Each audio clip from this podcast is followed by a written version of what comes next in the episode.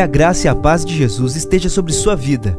Você ouvirá a partir de agora uma mensagem ministrada no Templo Central da AD Londrina. Que o Senhor fale fortemente ao seu coração e te abençoe de uma forma muito especial. É Deus. A paz de Cristo, irmãos. Você pode sentar-se. Que bom é a gente estar reunido mais uma vez nessa manhã de domingo. Já tivemos pela mais cedo, a partir das nove da manhã, a escola bíblica dominical e agora esse primeiro culto de domingo. Abra sua Bíblia, por favor, no texto que nós vamos meditar essa noite, ou melhor, essa manhã. 1 Samuel, capítulo de número 30. 1 Samuel 30. Eu vou usar a versão revista e atualizada essa manhã. 1 Samuel 30. Nós vamos ler do verso 1 até o verso 21. É uma leitura um tanto quanto longa, mas necessária para a gente ter uma visão mais ampla desse acontecimento narrado nesse texto.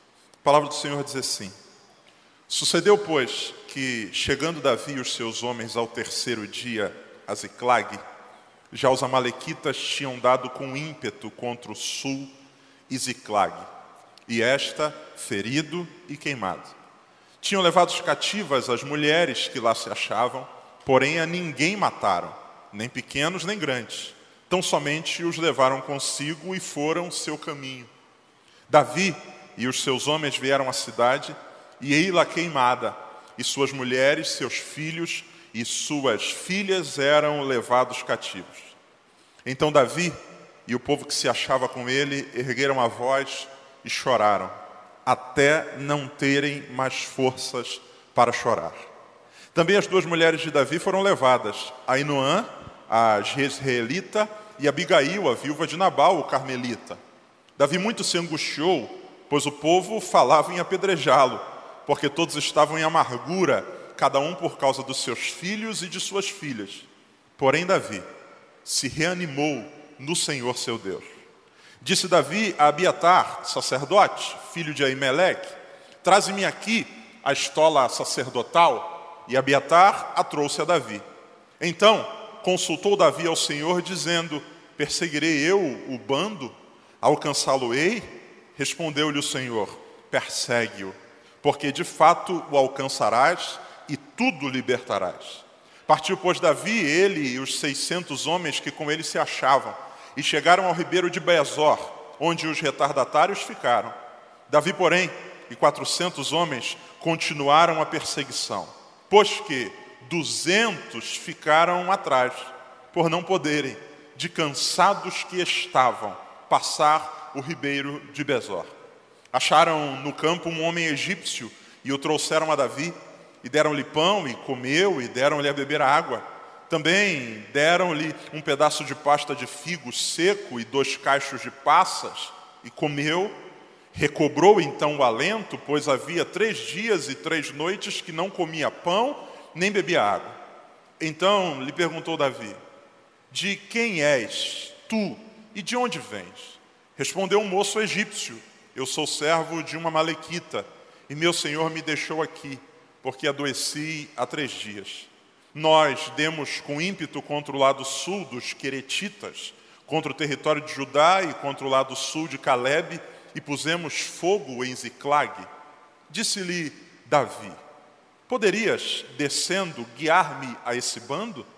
Respondeu-lhe: Jura-me por Deus que me não matarás, nem me entregarás nas mãos de meu senhor, e descerei e te guiarei a esse bando.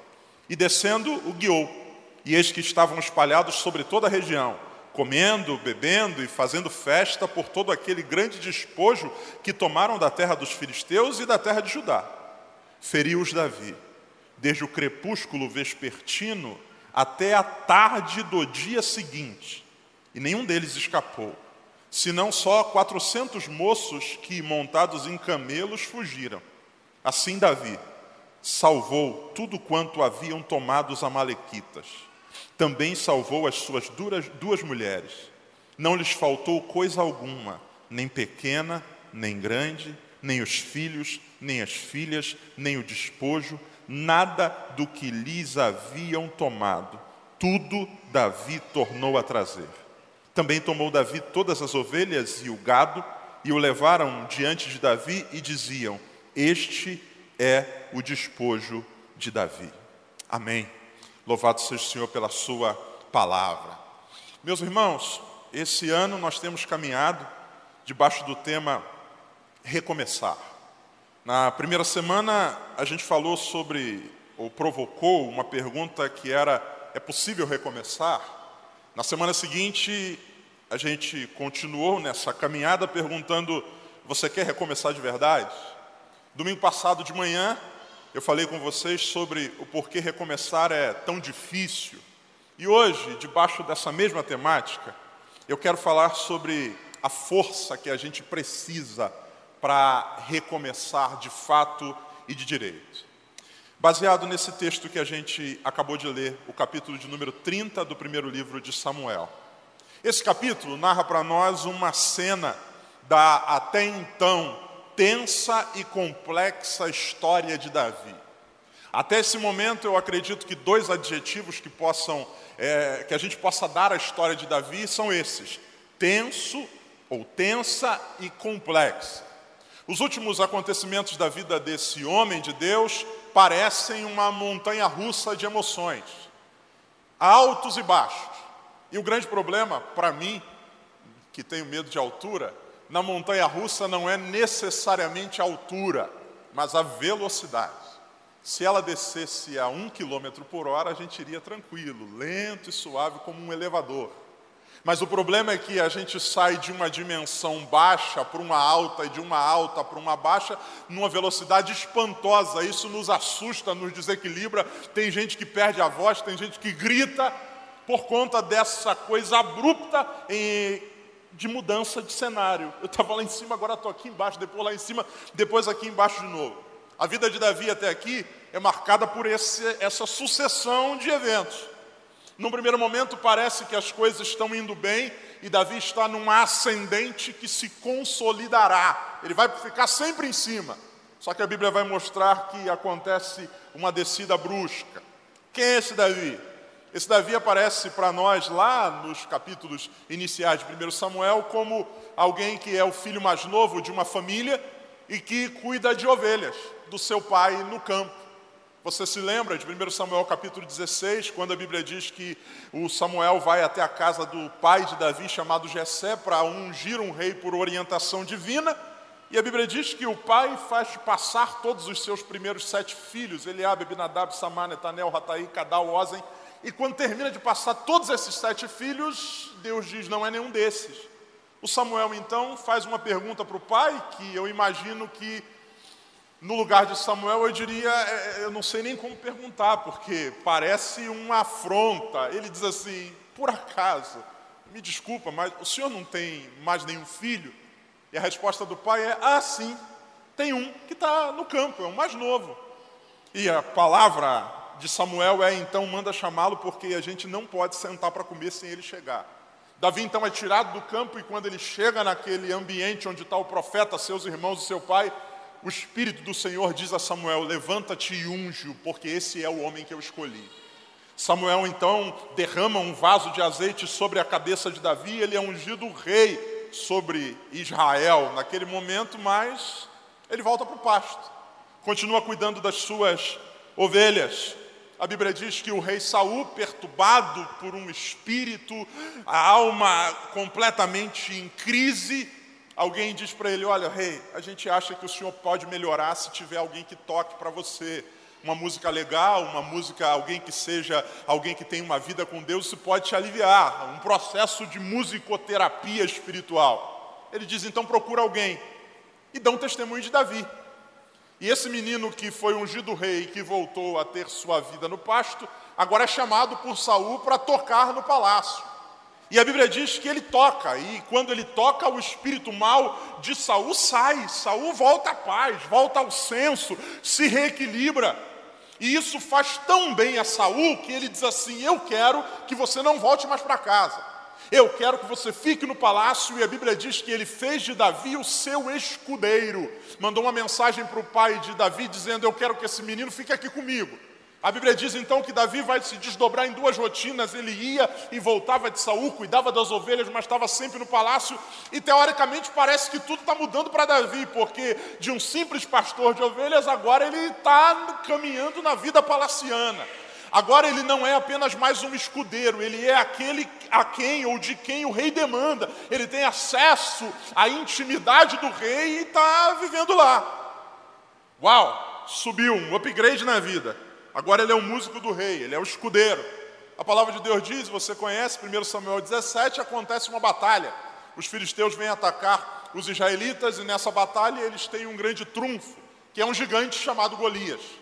Golias vem como esse grande nome do exército filisteu para afrontar o exército israelita e faz isso durante 40 dias.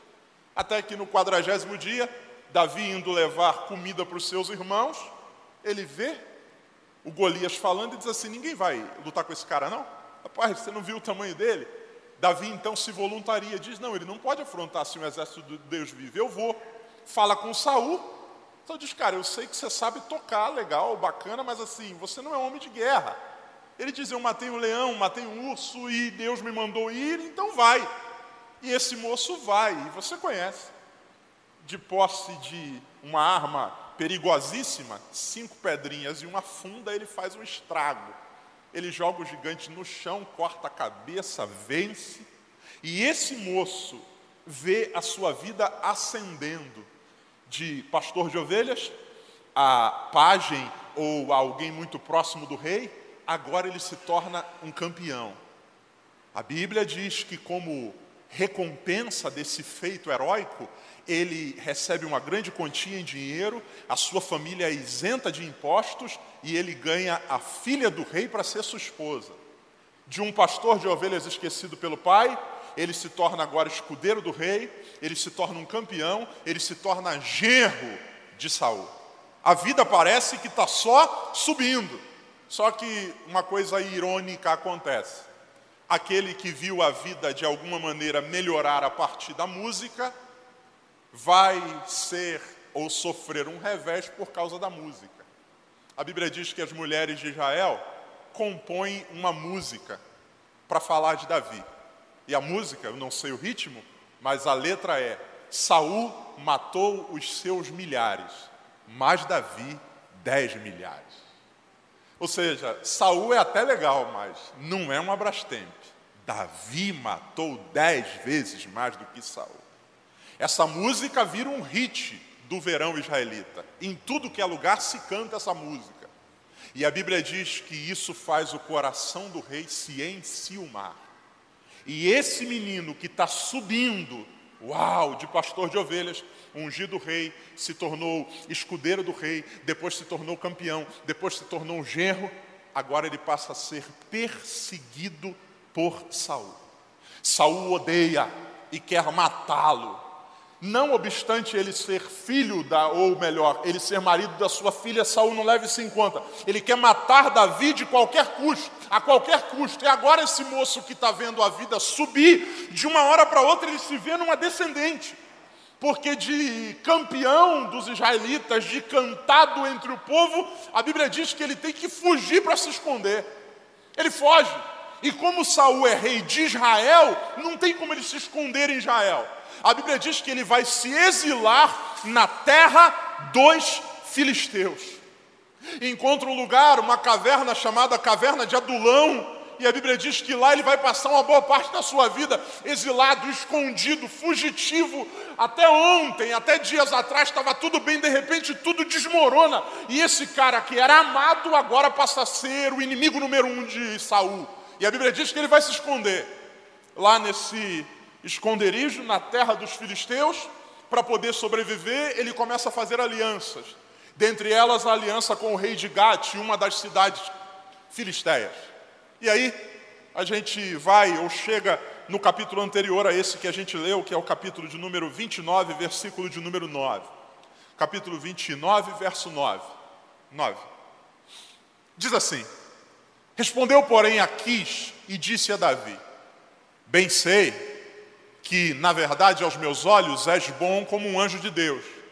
Porém, os príncipes dos filisteus disseram: Não suba este conosco a batalha. Preste atenção para você entender, a gente já vai chegar no capítulo 30. Ele está fugitivo, vai se refugiar ali na cidade que é governada por Aquis, a cidade de Gad, faz uma aliança para poder eh, conseguir um tempo de vida maior e refúgio, e nesse processo exige-se que ele passe a fazer parte do exército filisteu. Olha que doideira! Esse homem que um dia viu um filisteu afrontando os israelitas e disse: Quem é você para afrontar o exército dos Deus vivo, do Deus vivo? Agora, para sobreviver, ele tem que se tornar associado ao exército filisteu. Os filisteus estão armando uma, uma emboscada para atacar os israelitas, e Davi, para sobreviver junto com os homens que estão com ele, diz assim: A gente não tem outro caminho, cara. Vamos ter que fazer, mas a gente vai atacar o nosso povo, é isso, a gente vai morrer. Saul nos mata, os caras também vão nos detonar. E a Bíblia diz que ele passa a fazer parte desse regimento, está pronto para a batalha. Imagina a cabeça em crise: como é que eu vou lutar contra os meus irmãos? Aí, a Bíblia diz que uma, uma situação acontece. As outras cidades filisteias se juntam para montar o exército, e quando o povo chega, vê: ué, quem é aquele cara ali? Davi, o que esse cara está fazendo aqui, meu irmão? Não, ele, Saul quer matar ele e por isso ele veio lutar junto com a gente. A Bíblia diz que os outros príncipes filisteus não concordam. Não, você está maluco, cara? Esse cara, na verdade, é um infiltrado, isso é um cavalo de Troia. A hora que a gente chegar no meio da batalha, ele vai se virar contra nós. Como assim? Tu não lembra que ele matou Golias? Como é que agora ele é nosso amigo? Esse não, não pode. Gera-se uma tensão, e é isso que está escrito no verso 9. Porém, os príncipes dos filisteus disseram: Não suba este conosco à batalha. Verso 10. 10. Levanta-te, pois, amanhã de madrugada com os teus servos que vieram contigo, e levantando-vos logo que haja luz, parti. 11. Então Davi, de madrugada, se levantou, ele e os seus homens, para partirem e voltarem à terra dos filisteus. Os filisteus, porém, subiram a Jezeel. A vida estava subindo. Pá, pá, pá, pá, pá. De repente, Saul muda a cabeça, ele tem que fugir se esconder. Aí ele encontra um abrigo entre os filisteus. E ele. Agora eu faço parte do exército, mas os caras dizem, não queremos. E o que, o que, sobra para ele? O que sobra para ele é voltar para casa. Não posso voltar para o território israelita, que Saul quer me matar. Os filisteus também não me veem como parte deles. Então vamos voltar. Bora, galera, vamos voltar, vamos voltar. Aí ele reúne todos os homens com ele e volta. E aí, a gente chega no capítulo de número 30. Porque do lugar onde eles estão, que é a Feca, até a cidade onde eles estavam acampados ou viviam, que era a cidade de Ziclag, é uma caminhada de 100 quilômetros. Esses homens então voltam. 100 km voltando para casa. Eu não sei você, mas eu particularmente tenho a impressão de que a viagem de volta é sempre mais longa do que a de ida. Tem gente que acha o contrário, mas eu acho assim. Eu acho que voltar é sempre mais longo, porque na ida você está ansioso, a paisagem é nova, você está vendo tudo que está acontecendo, tudo, olha lá que legal, olha aquilo, olha que legal. Eu me lembro, eu e o pastor Pablo, quando fomos ao Japão, fomos numa rota que passava pela, pela África, um voo de 36 horas. A ida cansativa, mas divertida, né? Ah, cara, onde é que nós estamos agora? Não, nós estamos no Togo. Legal, cara, nem sabia que esse país existia. E conversa, e come, e vê filme. E, e 36 horas. Chegamos no Japão, no penúltimo dia, a gente começa a pensar, cara, a gente vai voltar, né? Vai. 36 horas, né? É. Pelo Togo de novo? É. E pela Etiópia também? É. A volta é mais complexa, porque a paisagem já é conhecida, não tem mais novidades, você já sabe. Então esses homens voltam. Mas, se tem uma coisa que ameniza a chatice do retorno, é a expectativa pelo que vai encontrar. É bom viajar, né, irmão? Mas a gente sente saudade de casa, não sente? Sente saudade das nossas coisas, sente saudade do nosso ambiente, sente saudade da nossa família, sente saudade da nossa configuração de coisas que a gente tem. A gente sente saudade até de coisa pequena, a gente sente. Então, esses homens, pô, os filhos teus nos rejeitaram, cara, o que, que a gente vai fazer da vida agora? Mas pelo menos estamos indo para casa. E eles estão voltando. Só que, capítulo 30, verso 1, a palavra do Senhor diz assim: Sucedeu, pois, que chegando Davi e os seus homens ao terceiro dia a Ziclag, já os amalequitas tinham dado com ímpeto contra o sul, a Ziclag e a esta ferido e queimado. Imagina essa cena, voltando, rejeitados pelo exército, mas pelo menos estão voltando para casa. Vou encontrar minha esposa, quero sentir o cheiro dos meus filhos, vou comer a comida que eu estou com saudade, não aguento mais essa comida dos filisteus. Finalmente! Só que quando eles vão se aproximando da cidade, eu imagino que eles vejam uma fumaça subindo. Alguém olha e diz assim: não, é um churrasco de boas-vindas. Eles sabem que a gente está chegando. Só que à medida que eles vão se aproximando, o que eles veem é uma cena aterradora. A cidade queimada e destruída. E não apenas isso. Verso de número 2. Tinham levado cativas as mulheres que lá se achavam. Porém, a ninguém mataram, nem pequenos nem grandes. Tão somente os levaram consigo e foram o seu caminho. Pastor, pelo menos não mataram ninguém. Mas o que um exército inimigo faz quando leva alguém vivo? As crianças, possivelmente, para serem escravas, e as mulheres, talvez, para também serem escravas sexuais. Imagina a cabeça desse homem que viu a vida subir e de repente descer, agora está voltando para casa, ele descobre que a uni, ou as únicas coisas que lhe restaram não sabe o paradeiro, tudo se perdeu. Verso de número 4. Então, Davi e o povo que se achava com ele ergueram a voz e choraram até não terem mais forças para chorar. Imagina essa cena. São homens guerreiros, valentes, homens soldados, viris. Só que a Bíblia diz que diante do cenário, esses homens são reduzidos a nada. A Bíblia diz que eles choram. E não é aquela coisa de. O que, foi? Não, não escorreu uma lágrima aqui, não. Não! Choram tanto, mas tanto, mas tanto, que a Bíblia diz que chega um momento em que não há mais força para chorar. A dor é tão intensa que não tem mais lágrima, não tem mais respiração. A exaustão tomou conta desses homens. A dor chegou e esses homens agora se veem no fundo do poço. A Bíblia diz que esses homens ficam tão perturbados e angustiados verso de número 6, por favor. Eles não sabem o que fazer. E não sabendo o que fazer, a gente precisa encontrar um culpado. Davi muito se angustiou, pois o povo falava em apedrejá-lo. Vão matar Davi. Não, vão matar Davi. Porque esses homens eram homens que viviam uma vida completamente perdida e eles foram de alguma maneira captados por Davi, se aproximaram de Davi e Davi fez dele o seu exército. Agora a gente jurou lealdade a esse homem, a gente se aproximou desse homem e olha o que, que sobrou para a gente: nem mulher, nem casa a gente tem, vamos matar esse cara. A Bíblia diz que esses homens, na hora da dor, eles permitem que o coração seja cheio de ira e o que eles querem é acabar com tudo já que a gente perdeu mulher, já que a gente perdeu casa, já que a gente perdeu filhos, vamos também matar esse cara. Só que a Bíblia diz que esse homem chamado Davi, que também foi vítima, porque as suas duas mulheres foram levadas, esse homem que também perdeu tudo, esse homem que tem esse histórico de altos e baixos, esse homem que agora está sendo ameaçado de ser apedrejado, ele toma uma decisão diferente. E que decisão é essa? Verso de número 6 está aí na tela. Cada um por causa de seus filhos e suas filhas. Diga comigo, por favor. Porém, diga, porém, Davi se reanimou no Senhor, seu Deus. Se reanimou.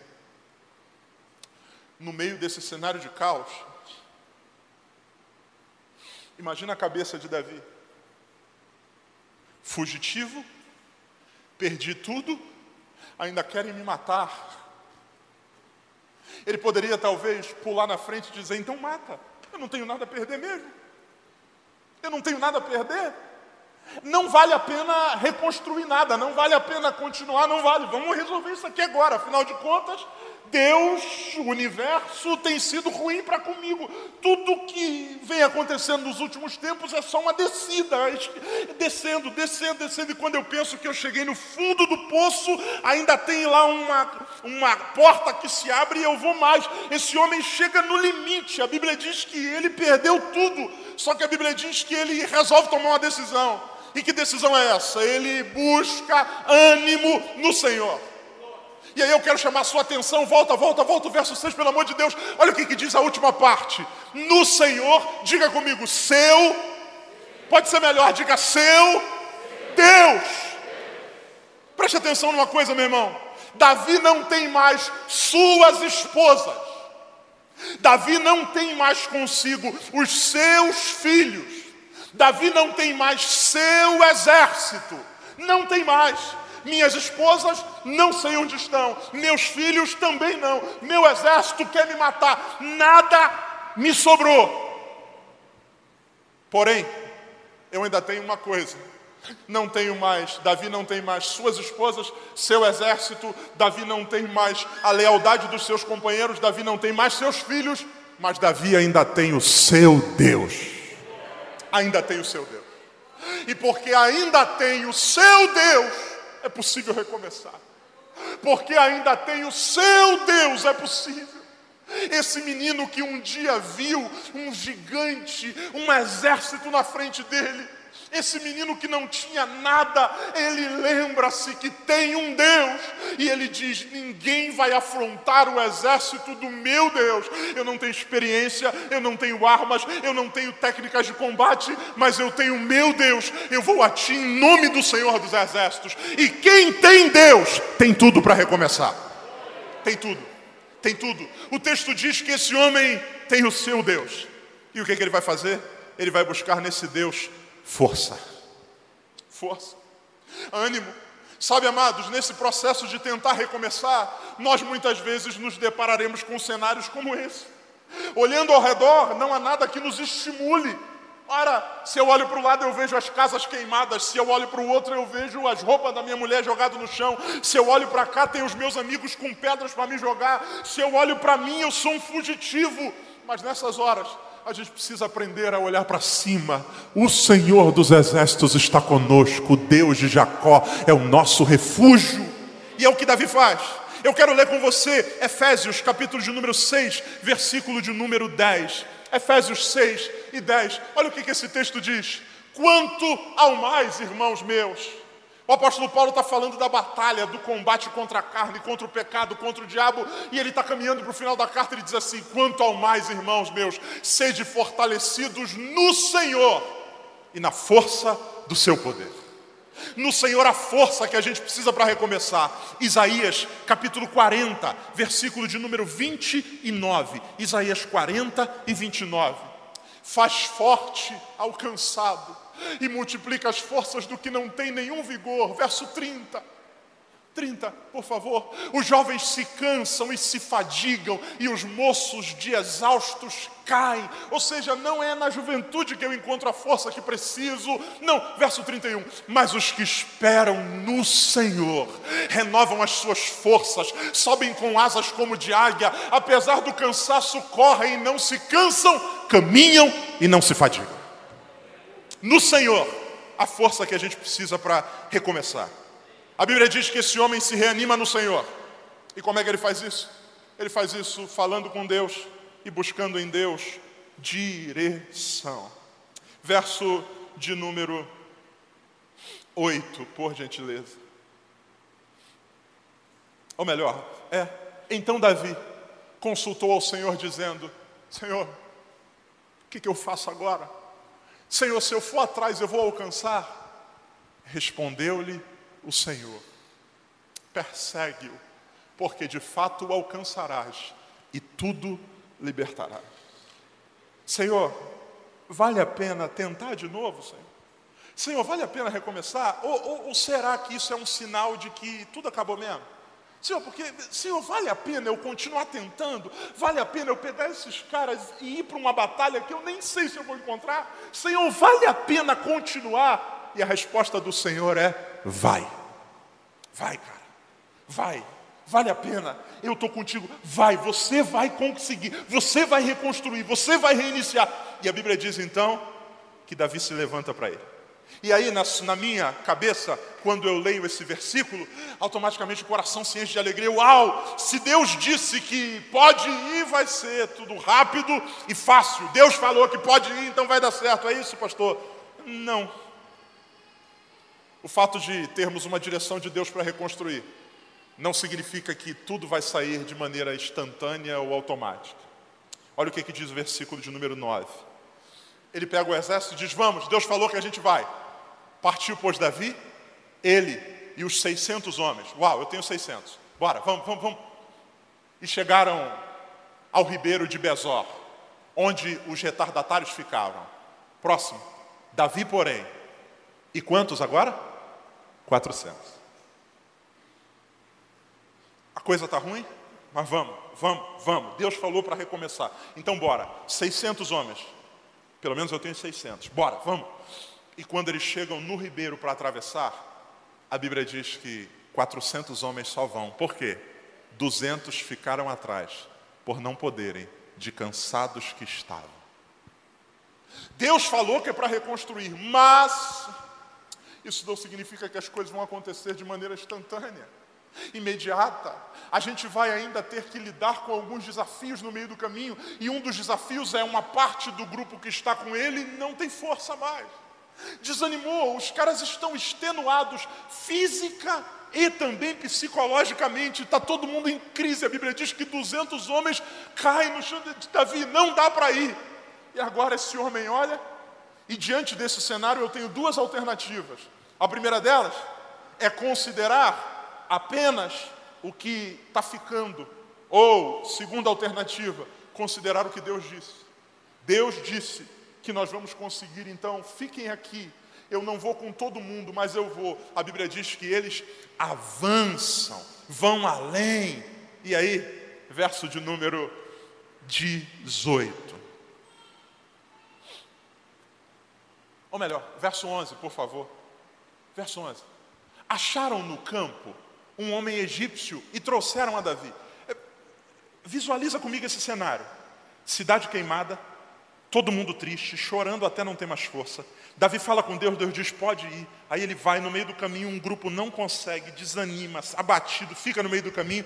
Aí Davi passa o ribeiro, e quando ele passa o ribeiro, a palavra de Deus diz que um homem chega para ele e diz assim: chefe, ô Davi, ei, encontrei uma coisa. O que, que você encontrou, cara? Fala para mim. Encontrou as mulheres, encontrou o acampamento, encontrou. Não, eu encontrei um egípcio caído no chão. Quem veio atacar o, a cidade de Davi não foram os egípcios. Quem veio atacar a cidade de Davi foi outro grupo. Quem veio atacar a, a cidade de Davi foi outra nação. Então, Deus disse para eu recomeçar, mas primeiro, uma parte do grupo não me apoia, não consegue, não tem força. Segundo, olha o que eu encontrei: encontrei um egípcio. Só que a Bíblia diz que Davi percebe nisso um sinal de Deus. Porque ele poderia ter dito: Tu é de onde? Sou egípcio, então vaza, fui, bora, vamos, vamos, a gente não tem que ver com o egípcio, o nosso inimigo é outro. A palavra de Deus diz que Davi considera aquilo um sinal. Vai que Deus está dando um sinal para nós. Ele para, deu pão, deu água, alimenta aquele homem. Verso de número 12, por gentileza. Deram-lhe também um pedaço de pasta de figos secos e dois cachos de uva passa. Uva passa é maravilhoso, por isso esse homem ficou bem e comeu, recobrou então o alento, pois havia três dias e três noites que não comia pão, nem bebia água. Verso 13. Então lhe perguntou Davi: Quem és tu e de onde vens? Respondeu o moço: Eu sou servo de uma malequita. Tu é o quê? Servo de uma malequita. Meu Deus é tudo que a gente precisava. Esse homem egípcio quase morto, que parece ser um problema, na verdade é a solução. Você pode nos levar até lá E o cara diz: Se vocês me salvarem, eu posso. No meio do processo de recomeço, Deus coloca no meio do caminho um sinal, uma provisão para Davi. E essa provisão, ela não vem pintada de ouro. Não é um varão de pé com roupas bonitas dizendo sigam por aqui. É um cara quase morto. É um cara desfalecido. E alguém poderia pensar, mas peraí, cara, vamos em frente. Davi diz: não, vai que tem alguma coisa de Deus aqui, brother. Quem é você? Eu sou servo de uma malequita. E a Bíblia diz que esse homem então vai guiá-los. E aí a gente chega no versículo de número 18. Verso 18. Assim Davi salvou tudo quanto haviam tomado os amalequitas e também salvou as suas duas mulheres. 19, por favor. Não lhe faltou coisa alguma, nem pequena, nem grande, nem os filhos, nem as filhas, nem o despojo, nada do que lhes havia tomado. Tudo Davi tornou a trazer. Força para recomeçar. E de onde vem essa força, pastor? Essa força não vem apenas de uma disposição interior. Não, agora vai. Não, esse é o meu ano. Isso é bacana, mas você sabe que esse tipo de motivação emocional simplesmente não funciona. A gente sabe que quantas vezes a gente estabeleceu propósitos e no meio do caminho a gente foi desperdiçando. Quantos aqui começaram a dieta na primeira segunda-feira do ano e na terça já estavam de novo fora do caminho? Quantos que determinaram que esse é muito mais do que motivação. Se a gente tentar recomeçar apenas na nossa força, você lembra do que a gente leu em Isaías? Até os jovens exaustos caem.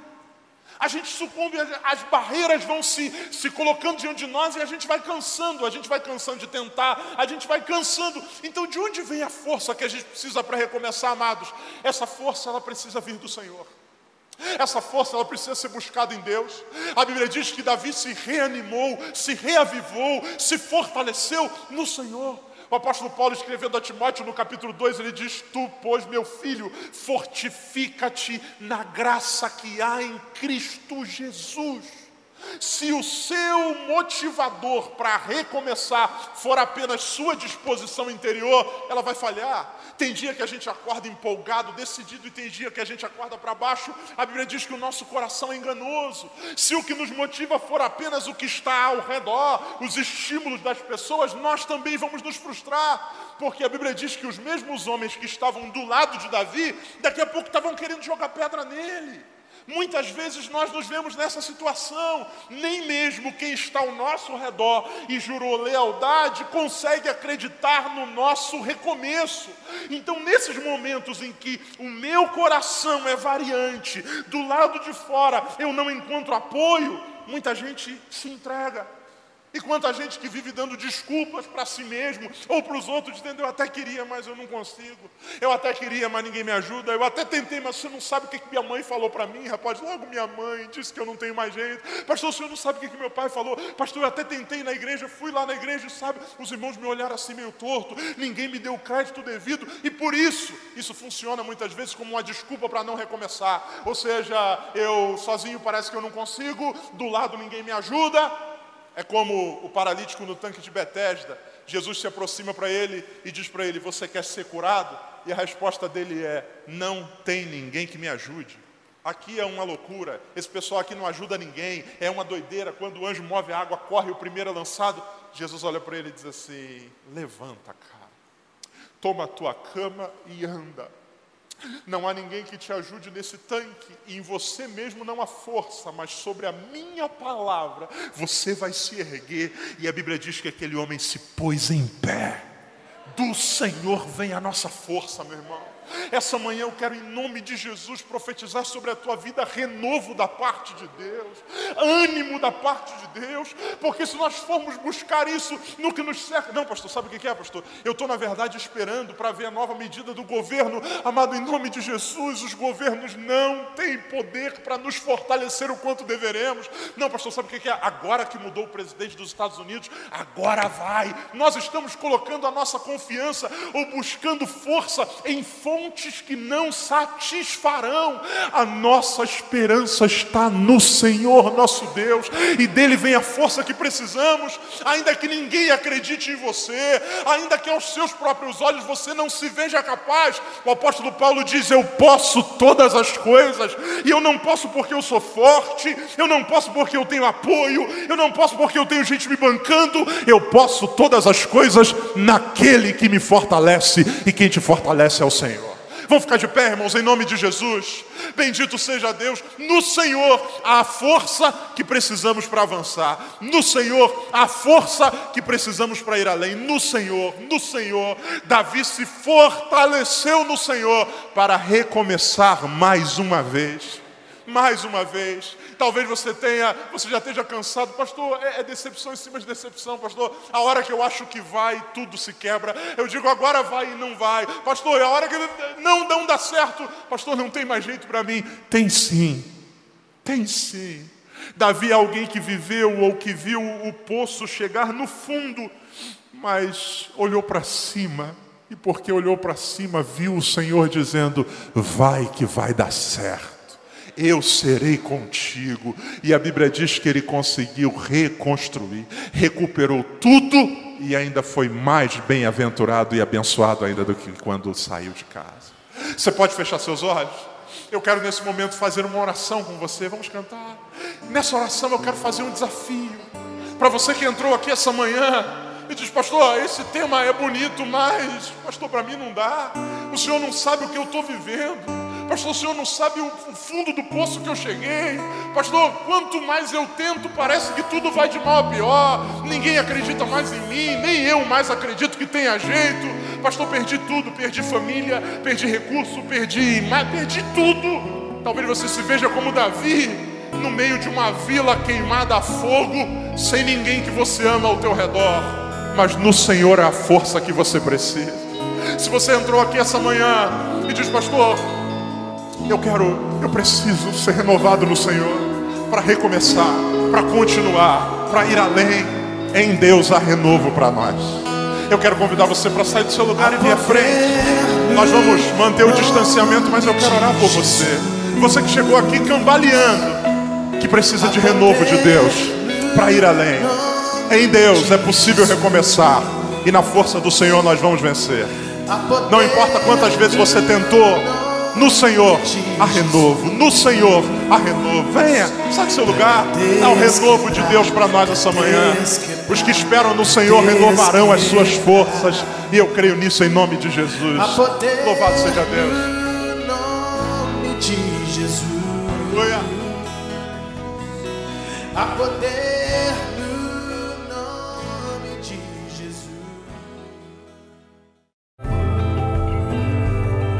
Essa foi uma mensagem ministrada no Templo Central da AD Londrina. Acesse nossas redes sociais no Facebook, Instagram e YouTube e fique por dentro de tudo o que está acontecendo.